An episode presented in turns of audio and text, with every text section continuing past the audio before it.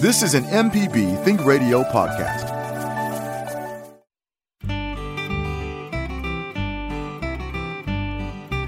This is Creature Comforts on MPB Think Radio. It's the show all about your animals and the animals around you. Kevin Farrell here with Dr. Troy Major, veterinarian at the Animal Medical Center in Jackson, and Libby Hartfield, retired director of the Mississippi Museum of Natural Science. Today on the show, we'll welcome Dr. Will Selman, assistant professor of biology at Millsaps College, to the program. He's going to talk about the various turtles of Mississippi, especially the box turtle. He's conducted several studies of turtles around the state and will share some of his findings. He'll talk about the endangered turtles of the state and answer any questions that you might have about these cold blooded reptiles. Also, Dr. Major's here ready to take your pet questions. So join our conversation with a phone call. The number's 1 877 MPB Ring. It's 1 877 672 7464, or you can email the show. Send it to animals at mpbonline.org. If you happen to miss Creature Comforts on Thursdays, it repeats every Saturday mornings at 6. So, uh, waiting for Libby to join the show, but uh, good morning, Dr. Major. How are you doing this morning? Good morning. Doing good. Uh, dogs are noisy, noisy today, so since we're doing from the clinic, I'll have to put on mute in between. And uh, but every, everybody's uh, excited. You know, they uh, early morning here. Uh, everybody's fed, walked, and you know taken care of. So you can probably hear some dogs in the background, but everything's going okay today. Well, we I think we'd be worried if we didn't hear some barking in the background. also, just a quick uh, side: I uh, had to call for uh, to get uh, some Bravecto for my cat, and uh, first got the uh, the voicemail message. And it's funny because again, on your voicemail message, you can hear dogs barking in the background. But I thought, how appropriate for a vet's voicemail message to have some dogs back there. Well, as long as long as the parrot's not saying too much in the background, we're we're okay. All right, so Dr. Major, we've had some hot weather. We've had a little bit of a break uh, for the rest of this week, but the first part of the week was quite hot and humid. So, if you would give us some some of those general reminders that we need to start thinking about uh, when it comes to hot, humid weather and our pets. Okay, the first thing goes without saying is, you know, in a car, certainly it's fine for your dogs to travel with you, but uh, do not leave any dog in a car uh, with uh, windows closed or best not to leave them unattended in the car. Is what I'm trying to say. So that's that's number one. The other thing is provide plenty of water and shelter or shade. Uh, that's very important. And remember that now that things have gotten hot, people have been walking a lot more. I think because of the uh, pandemic. But remember that dogs' pads get pretty hot on the asphalt, especially, and can burn the pads on a long walk. So be aware of that. Uh, just, and I hate to say it like this, but common sense rules the day in taking care of our pets from the standpoint of the heat, humidity, and just taking care of them. The other thing to think about now, flea and tick season is full swing. Uh, remember that your dogs here need to be on heartworm preventive year round, and uh, certainly there's adequate uh, medications for flea and tick prevention and control. Uh, the other thing that you've reminded us about in hot weather times too is you know when we're out walking again, as you mentioned, a lot of us are more out uh, the pandemic, getting exercise and that sort of thing. And you know when we get thirsty, we might have a, a water with us and we can hydrate. But uh, what about for our pets? What are some signs uh, first that uh, maybe the that your dog might need some water? And is it a good idea to maybe bring along a little bowl or something uh, for him to get to him or her to get hydrated as well as we are? Absolutely, and you know, I know in our neighborhood, uh, people are walking with their dogs. Most go with a water bottle and maybe a collapsible cup or something like this that uh, dog can drink out of. Uh, but it goes along without saying too that a lot of the dogs may not be in as good a shape as they should be. So don't overdo it during hot and humid weather. But yes, take water along with you. I think it's important. Uh, I got to give credit to the multi-purpose trail in Ridgeland. I used to ride bikes there, and I noticed that uh, in addition to the water uh, stations along the way, they do have a little smaller thing. If I remember correctly, it's almost like a little bowl. So they know uh, they know that folks are out there with their, their pets as well. And it's uh, again kudos to them for uh, thinking right. about giving the dogs a place to get some water with those water stations as well as the That's humans. Great. great. Very good. Um, when you're on a walk, and uh, what's the best way to kind of keep your dog under control? I know they see a lot of things that interest them, maybe some other dogs. So if your dog is kind of always kind of yanking on your leash, trying to get away from you, are some things that you can do? Is it just a matter of sort of training your dog better? I think the main thing we have to think about is, you know, uh, before you start out into a situation where there are a lot of other dogs or people or or vehicles. A lot of dogs are very scared of uh, vehicles if you're not close to, you know, have not been close to a car or a street. Um, so these are things you need to do at home. Uh, the dog needs to learn to be able to sit, uh, stay. Uh, treats are a wonderful way to enforce that, uh, and just some preparedness before you go on a walk. Uh, and if you see dogs or things like this that you don't know, be very careful because we have had situations where uh, there have been a fight where you start to let your dog uh, go nose to nose with another dog that you don't know.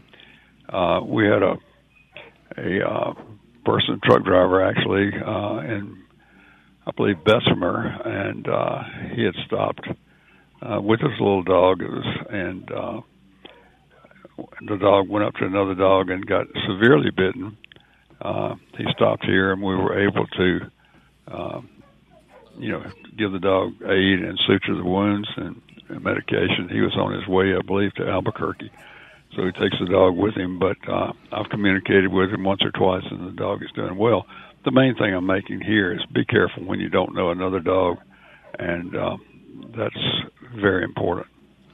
Uh, one other thing, uh, my brother has uh, several dogs, and I know that he's had uh, success with some of his dogs uh, with obedience training, and I think that that's fairly uh, available in most parts of the state. So again, he's he's been very happy with the results from that, when and it's real been real helpful for for him and his dogs. Yes, very good. I highly recommend some form of obedience training. Yes. All right, Libby's joined us now. Libby, good morning. Glad that you're on the show with us this morning. Good morning. Uh, we've got several uh, emails here to share, and so let's start with this first one, Libby, and it's uh, Fireflies uh, from Jean and Raymond on the Saturday, May 23rd. So that was a couple of Saturdays ago. She said, woke up this morning at 2.30 a.m. and saw a massive fireflies light up all together outside my window. Uh, so was that about still about the time that we were seeing them, and, and has the time for most firefly viewing for this year passed? Well, yes, that sounds like she could have seen them two weeks ago. And now, was she in Madison then, did she say? Uh, Raymond. Oh, Raymond, yeah, so that would have been perfect. Uh, they, they've just about stopped the synchronous blinking here in the Jackson area, but it's still going strong in North Mississippi. So uh, there's still time to see them, all kinds of places. If you know anybody that lives a little further north from Jackson and our, our listeners in Oxford, I think they're getting a treat now. Uh, the only problems I think they've had is a lot of rain, and that, you know, that uh, the fireflies will take cover during the rain. And they also hide from the full moon. We've had a lot of moonlight lately. Hmm. so that makes it a little harder to find them. Right. Libby, it's Troy. Uh, I was amazed night before last. Uh, there were quite a few fireflies out. Now these were flying about, I would say, four feet, about 15 feet in the air, but there were quite a few. They weren't synchronous, but they were uh, quite a few night before last. So yes, and now uh, were you seeing them about dusk? Uh, it was about eight thirty. Yeah, I oh, guess 8:30. Okay, there's several species out now, and I don't know all of them, but um, the uh, those ones that make the little J stroke kind of a thing are out, and they're out a little earlier than that. Um, it won't be completely dark, and they're really bright. So um, you can see those, and then there's some treetop flashers still, but there's one called the candle firefly that's um, out now. So I think there's still a, a lot of entertaining fireflies if people want to get outside at night. Here's another email from a listener in Memphis who says, My dog and I have had to share or try to share our front porch as a mockingbird family took over our holly tree very close by. The babies finally grew up and flew out of the nest, and Lola and I were so happy. But now it seems the entire family comes back to the same holly tree every other day or so. This is very rare to me. Is this typical of mockingbird behavior?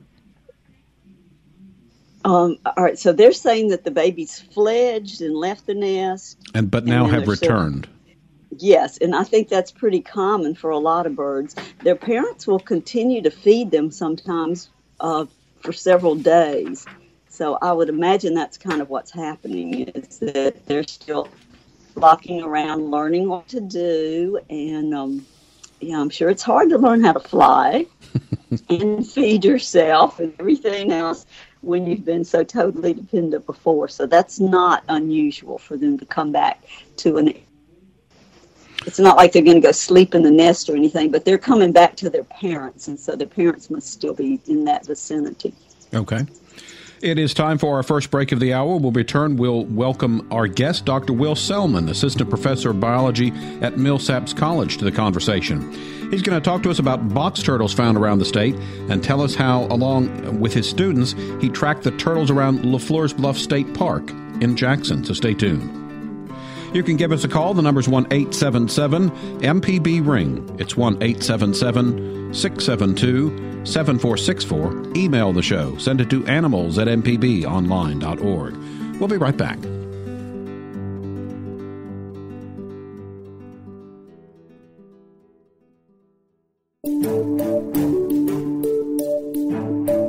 Hi, I'm Dr. Jimmy Stewart, Professor of Internal Medicine and Pediatrics at the University of Mississippi Medical Center. On the original Southern Remedy, we answer questions about all aspects of your health and share some of the latest medical information in the news. You can listen to the show on Wednesdays at 11 on MPB Think Radio, or you can subscribe to the podcast by searching for Southern Remedy on your preferred podcasting app.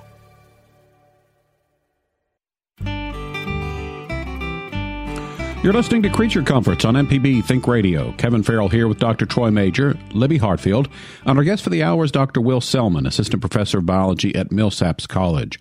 We'll begin our conversation with Dr. Selman in just a moment, but first, uh, we have some calls to get to. In this first one, a very familiar voice to MPB Think Radio listeners, Felder Rushing on the line. Good morning, Felder. Good morning. Good morning. Listen, I got a I got a, a quick question. I'm looking forward to the, to the turtle thing. Uh, but Libby, I'm I've done something I really shouldn't do. I've adopted a baby possum. Oh goodness! well, it, when I got it, it was a re- rescue from a neighbor. It's about the size of my fist. You know, his, his body was, and uh, I'm not I'm not trying to to to get it domesticated or anything. I'm just feeding it, giving it water until I can let it go in my own garden. Uh, it, it I know you're not supposed yeah. to do that, but you know I'm I'm not handling or anything like that. So, but my my question is for Troy. Uh, this thing's got fleas, and I'm not sure, you know, what I should do. It's got a, a pretty good number of fleas, and it might be weakening. I'm just wondering, is can I use a, a cat flea treatment for a for a, a little Joey for a, for a little possum without, you know, harming it or anything, or what? Felder, how big is the, how big is the possum? Uh, his pound, body is his, I, I don't know. I haven't picked it up. His body is a little bit bigger than than my fist. Okay, I think it would be safe, and we've used this before on uh, quote exotic animals, the puppy kitten revolution. Okay, which, revolution. Which, which should be safe. Yes. Is that something that's an oral thing or a dip or what? It's something you just uh, put put it on the back between the shoulders. Okay, or, it's or, a it's it's an aggressive little thing. I mean, I, I gave it a big, I gave it a big slug on a stick, but I, I feed me I, I feed me uh, dry cat food, a lot right. of fruit, uh, some worms, uh, some scrambled eggs, and I've given it some big slugs, and it pounces on them. Well, you're so doing, you're you're doing good. Oh, I would she's maybe be so happy. maybe well, put your, put your gloves on when you uh, put the revolution on because you're going to need really to put it on. I would put it on right behind the base of the neck because okay. they like cats. They could turn around and possibly lick it. It wouldn't hurt that, but it might uh, dilute the factor. Uh, you know, as far as killing the fleas. Yeah, well, I I know that they they clean themselves. I don't want to get put right. a dust or anything like that. Right, so, just put it right right right at the base of the skull, right the, on the neck there. Okay. Okay. He's an aggressive little thing, and, and uh, before I let you go, I want to give a quick anecdote about your parrot. Uh, you used to keep my old Rusty, and and and and uh, Doctor, you were so kind uh, when we had to to put him down. But uh, my your parrot would mimic my dog's barking when he stayed with you, and your parrot would get my dog barking at, their, at their, your clinic. It was teasing my dog. It's Anyway. so funny. Some, sometimes uh, when they're, uh, we usually have them out front right now, especially during the pandemic. But when when dogs are making a lot of noise, sometimes he'll scream like he wants them to be quiet. yeah, yeah, yeah. Well, listen, I, I'll, I'll, I'll swing by and get that later. And Libby, Okay. uh, am- am I doing okay keeping this, or do I need to contact the museum and get a a, a, a pet uh, a rehab person or what? You might call, you know what, you could call North Jackson Animal Clinic and they might have some pointers for you too. Uh, one of the things I was laughing about is this little thing may imprint on everybody uh, that you get a little tired of as time goes by. So they Well, might help you with that a little bit too. How to how to teach it that it is a possum. That might be Well- beneficial to you later. Yeah, my my, my garden is a wildlife uh, uh, it's certified habitat, and I th- I I hope it sticks around because I like the little things. And anyway, I appreciate it, guy. Look forward to hearing the the tortoise and tortoise turtle and tortoise guy. All right. Felder, thanks for the call. Just a reminder if Good you, uh, luck.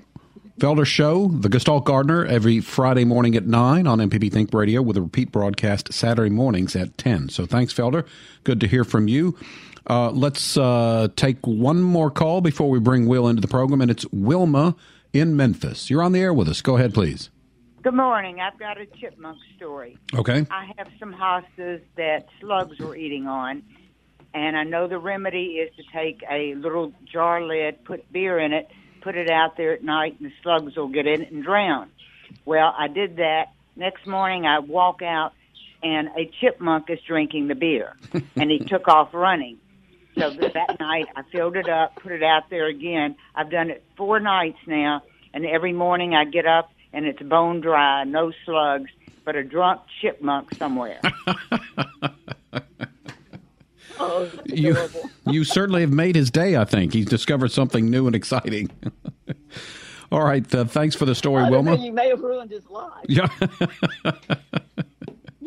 I don't know if there's an AA for uh, chipmunks or not. So, uh, thanks, Wilma. A funny story there to share with us. Uh, as I mentioned at the start of the show, our guest today is um, Dr. Will Selman, assistant professor of, professor of biology at Millsaps College. Will, thanks for joining us. You were on the show uh, before, but if you would remind our listeners about your education and a bit about your background. Sure. Good morning, Kevin. How are you, Libby and Terry? It's good to be back on the show. Um, so, so I grew up Good in to hear Meridian. your voice. Yeah. Excuse me. Uh, yeah, I grew up in Meridian and and uh, spent a good bit of time out in the woods behind my house and hunting with my dad and um, and and did my undergraduate here at Millsaps College uh, and and thereafter did my uh, doctoral work at University of Southern Miss and and spent a, a brief brief stint with uh, Louisiana Department of Wildlife and Fisheries as a as a research biologist and uh, have been back here at Millsaps for about four years now. So uh, you have a focus on developing local research projects in Mississippi and Alabama, and I think we're going to talk about a few as the hour goes on, but also projects at the Millsaps Biocultural Preserve in the Yucatan of Mexico. Tell us what is a biocultural preserve? So Millsaps owns um, about 5,000 acres uh, in the southern Yucatan state of dry tropical forest. Um, so on this reserve is actually an active archaeological site uh, for um, the Mayan um, uh, town of Caxiuquihuic. Um, and and uh, George Bey, who's the archaeologist here, has been uh, leading the expedition down there for the better part of uh, a decade or two. So it's it's both a, a biocultural um, sort of or a cultural standpoint with the with the Mayans and the archaeological history there, but it's also an important dry tropical forest that there um, that there aren't that many uh, good examples of that habitat left in in that part of the of the region. Uh, that sounds like a really unique opportunity for, for any students that might uh, you know be involved in some of the projects that go on down there. So it, it uh, sounds very fascinating. Sure. All right, so uh, let's talk about some uh, research projects uh, that you've done with your students. One was about the, the turtle community in the floodplain forest ponds. Tell us a little bit about that one. So this is a project that uh, a student of mine, she was an honor student. Her name was Gracie Belknap, um, and she graduated last year. And she was surveying uh, the aquatic turtles in three of the floodplain ponds downhill of the Natural Science Museum in LeFleur's Bluff State Park. And over the course of two years, she found nine different species of turtles that occur in those uh, in those three ponds, which for a uh, for a community is pretty large. Uh, when we think about portions up in the northern part of the states, there might be an entire state that only has nine species of turtles. So here we have three ponds that have nine species of turtles, more than some states uh, have up in, in the northern part of the United States. So it's a pretty special place, and, and we have uh, turtles that are both pond turtles, so things like red-eared sliders and uh, southern painted turtles that occur in those ponds, but we also have some river turtles that sometimes move in after the Pearl River floods because when the Pearl River goes up, it floods the entire floodplain. So we have things like alligator snapping turtles, razorback musk turtles, spiny soft shells that end up in those ponds as well, which which we found. So it's a pretty neat system down there. Um, also, another uh, project from LeFleur's Bluff State Park. Uh, in 2018, you started tracking box turtles. Tell us a little bit about that one. Yeah, so we have 10 box turtles that we have radio trackers that are attached to their shell, and we're, we're, we've been tracking these same 10 turtles around for over two years now. We just replaced the transmitters on them to track them for another two years. And this is a project that is about both research and teaching. So the research side is we want to know how do the turtles interact in sort of a that the landscape around uh, the the Natural Science Museum. So we have a golf course, LeFleur's golf course that's there. We have the museum, and then we have a really nice floodplain in, in Hillside there.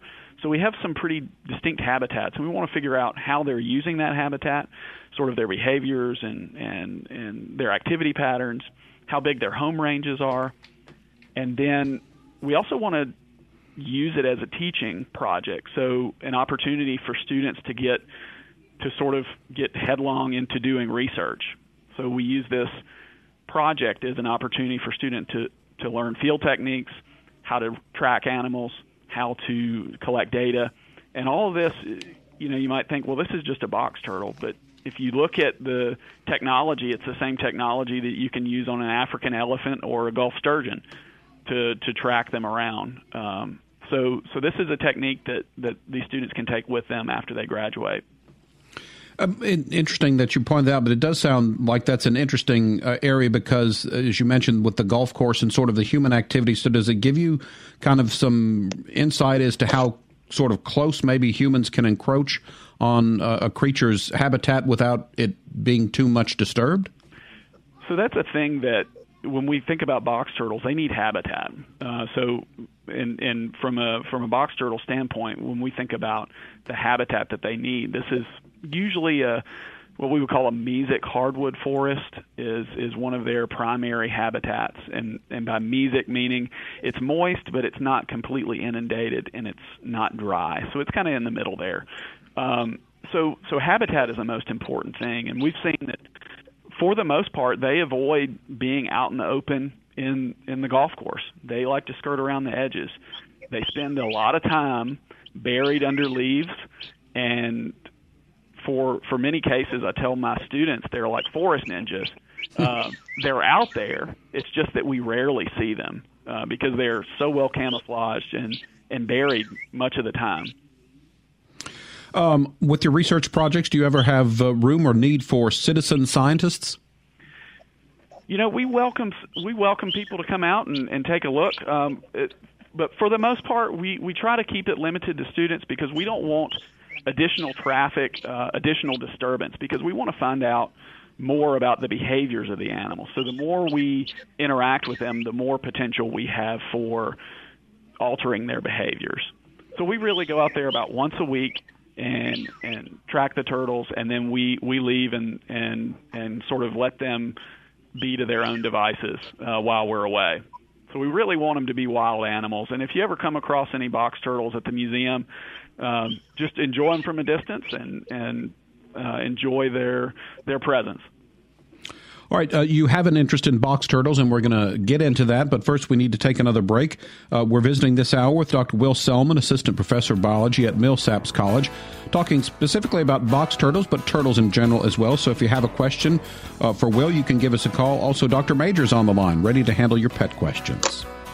The number to call is 1 877 MPB Ring. It's 1 877 672 7464. You can email the show. Send it to animals at mpbonline.org. Back with more after this.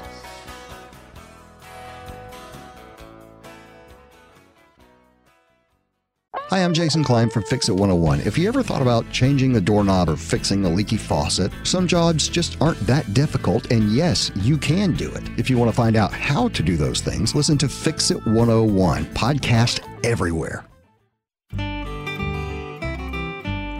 This is Creature Comforts, and I'm Kevin Farrell here with Dr. Troy Major, veterinarian at the Animal Medical Center in Jackson, Libby Hartfield, retired director of the Mississippi Museum of Natural Science, and our guest for the hour, Dr. Will Selman. If you miss any of today's show, you can always subscribe to our podcast using your favorite podcasting app, or you can download the MPB Public Media app. Also, if you want to join the conversation, give us a call. The phone number is 1 877 MPB Ring. It's 1 877 672 7464. You can email the show as well. Send it to animals at mpbonline.org. So, well, on this show, we talk about some things, and I think to myself when I'm reading through the script or whatever, it's like, well, yeah, I know about that. But uh, I'm not sure exactly I know exactly what a box turtle is. So, if we start our discussion out by kind of giving us uh, some maybe 101 on the box turtle, what it looks like, and that sort of thing.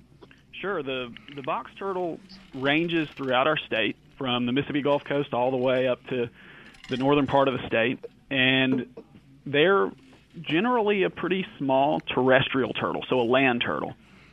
So they don't have webbed feet, and their shell is really high domed, and their shell on the underside, the plastron, closes on both sides, so it can completely enclose itself inside its shell, much like uh, much like you would expect being able to fold a box up.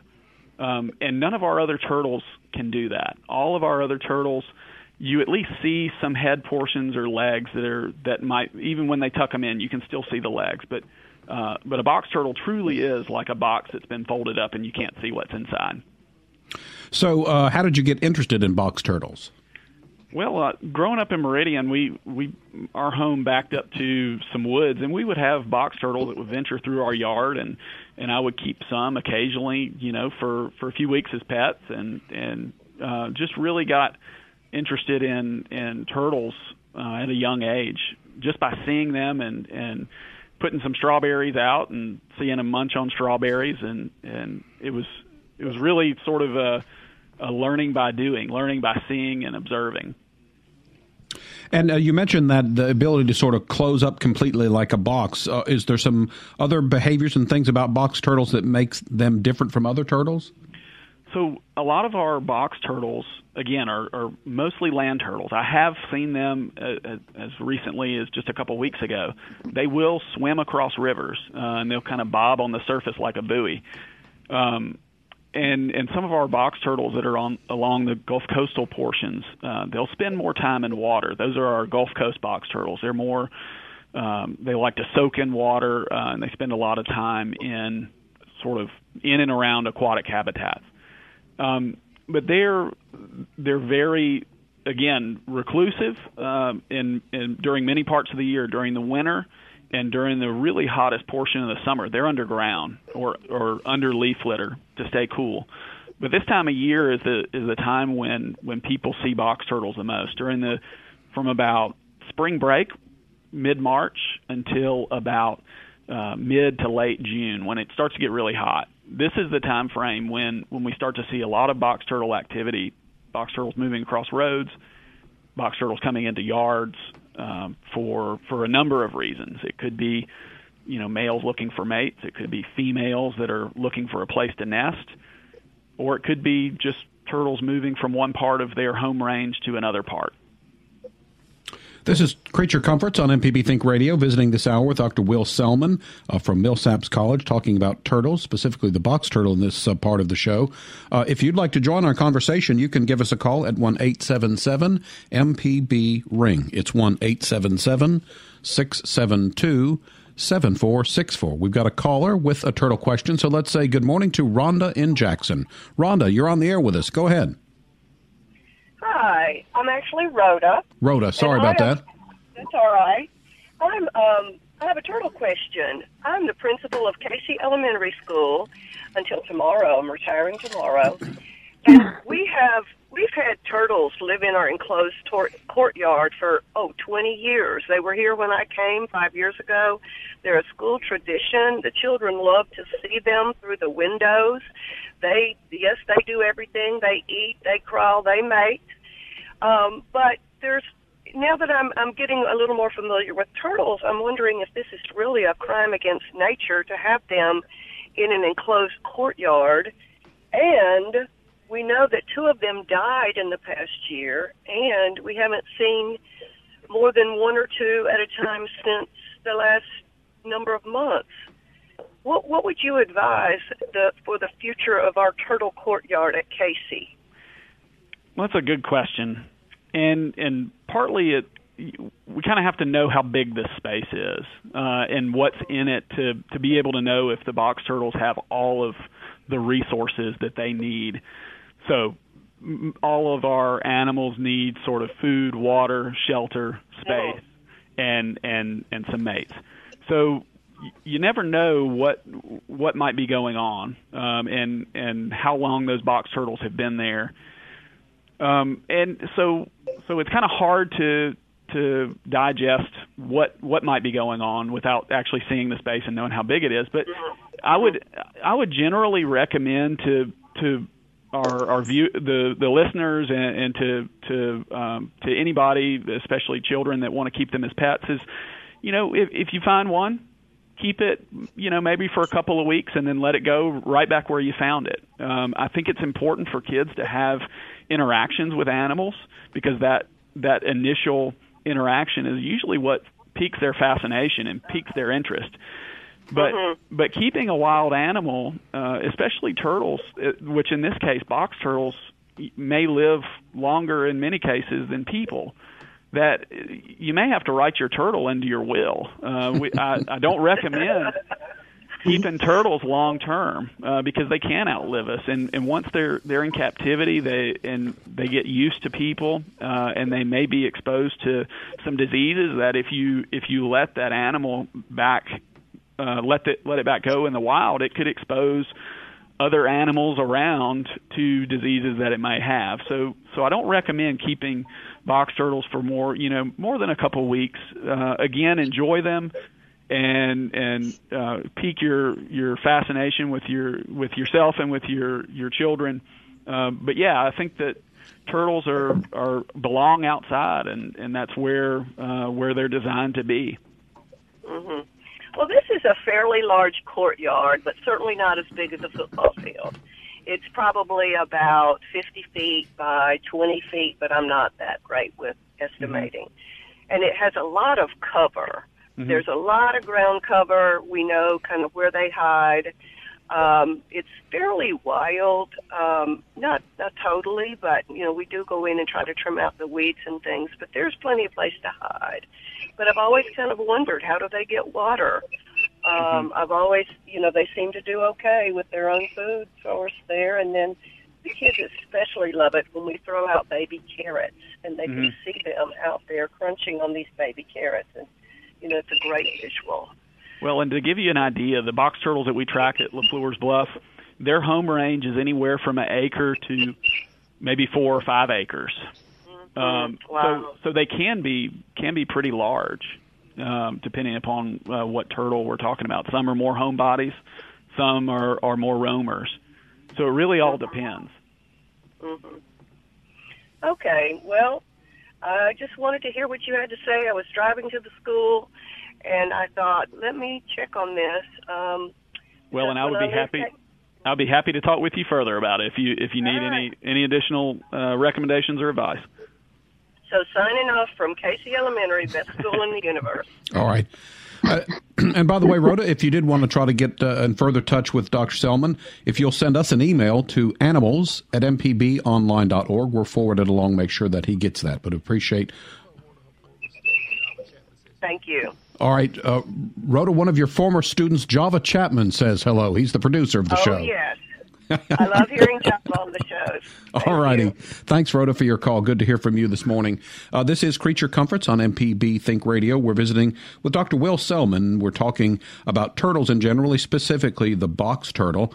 Uh, so, Will, give us an idea. What is a day in the life of a box turtle like? So it all depends on what sort of day we're talking about. If it's if it's during the winter time, they spend much of their time buried underneath the ground.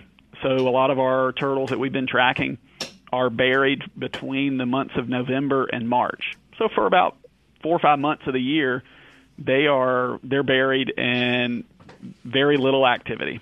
Um, but but this time of year, uh, when the when the weather starts to warm up, uh, we could expect to see box turtles, especially moving uh, to find mates, uh, to find uh, to find f- food, things to eat, and one of the things that many of the listeners has probably noticed, and and I have as well, is that uh, a nice uh, shower, uh, a rain shower, seems to bring them out as well. So all the the berries, all the fruits, all the the earthworms and things like that um, that they eat are all nice and wet and moist uh, for for them, and and they're opportunistic omnivores. Uh, so all that means is that they pretty much will eat about anything given the right opportunity. We see them eat fruits and, and berries. We see them eating um, eating earthworms. We see them eating fungi. We even see them see them eating carrion, so d- dead animals um, that that might be in the woods. Um, so given the right opportunity, they they might eat any number of things. Um, but as it gets toward the summertime, I mentioned earlier, you may see them early in the morning and later in the evening. But during the really hottest part of the day, they're going to be buried under leaves uh, and and sort of passing the time uh, so they don't get overheated. Um, are they fairly solitary or do they have uh, social groups?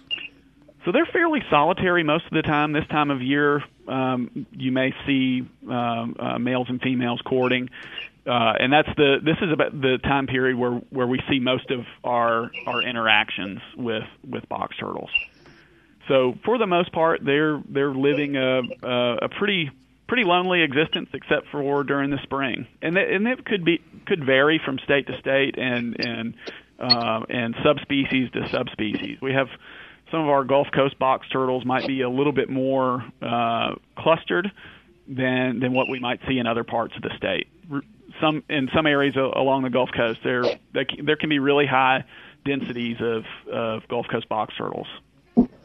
Uh, and we mentioned earlier your study from the box turtles at LeFleur's Bluff State Park, and I think uh, that you observed some of the mating and courtship uh, between the turtles. Did they have any sort of interesting rituals that uh, go along with that?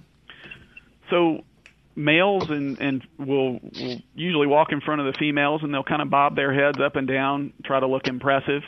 Um, and and oftentimes we might see um, one of the interesting things I think with a lot of reptile species is a, that we see multiple paternity within a single clutch of eggs. We could have multiple fathers uh, of those of those offspring, uh, and and the more we we look with genetic uh, techniques, the more we find out that many of our many of our reptile species are, are do have multiple paternity. Uh, Uh, so that's a that's a pretty neat neat aspect of their of their reproductive ecology.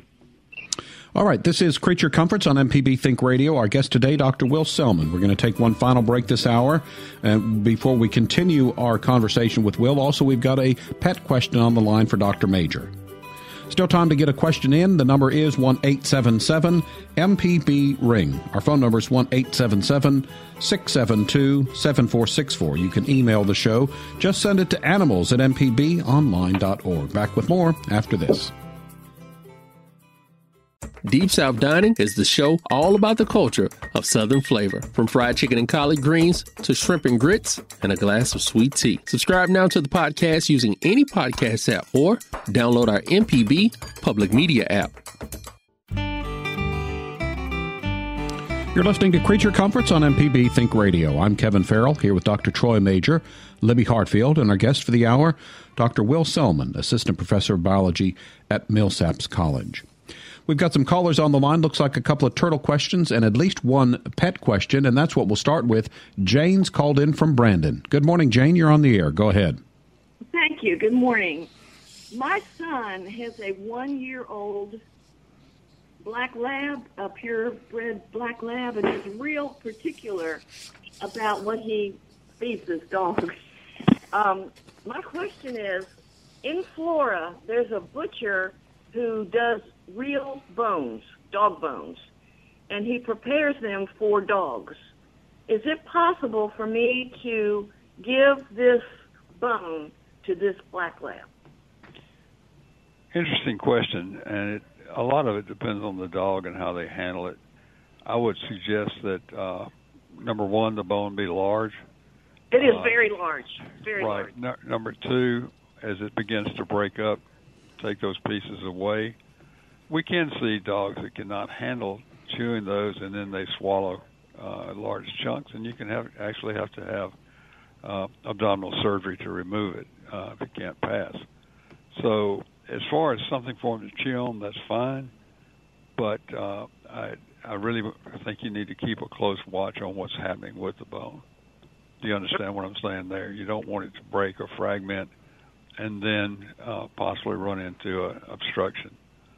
I think I'll pass on the dog bone. I think I think it's probably good advice, and there are other things that you can get uh, that are designed more for the dental uh, situation. You know, as far as trying to help with the teeth and help prevent tartar.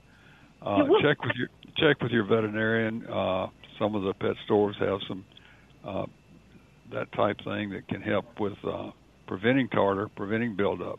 The other thing is that dogs, we see a lot of dogs where they're chewing on bones or hard substance.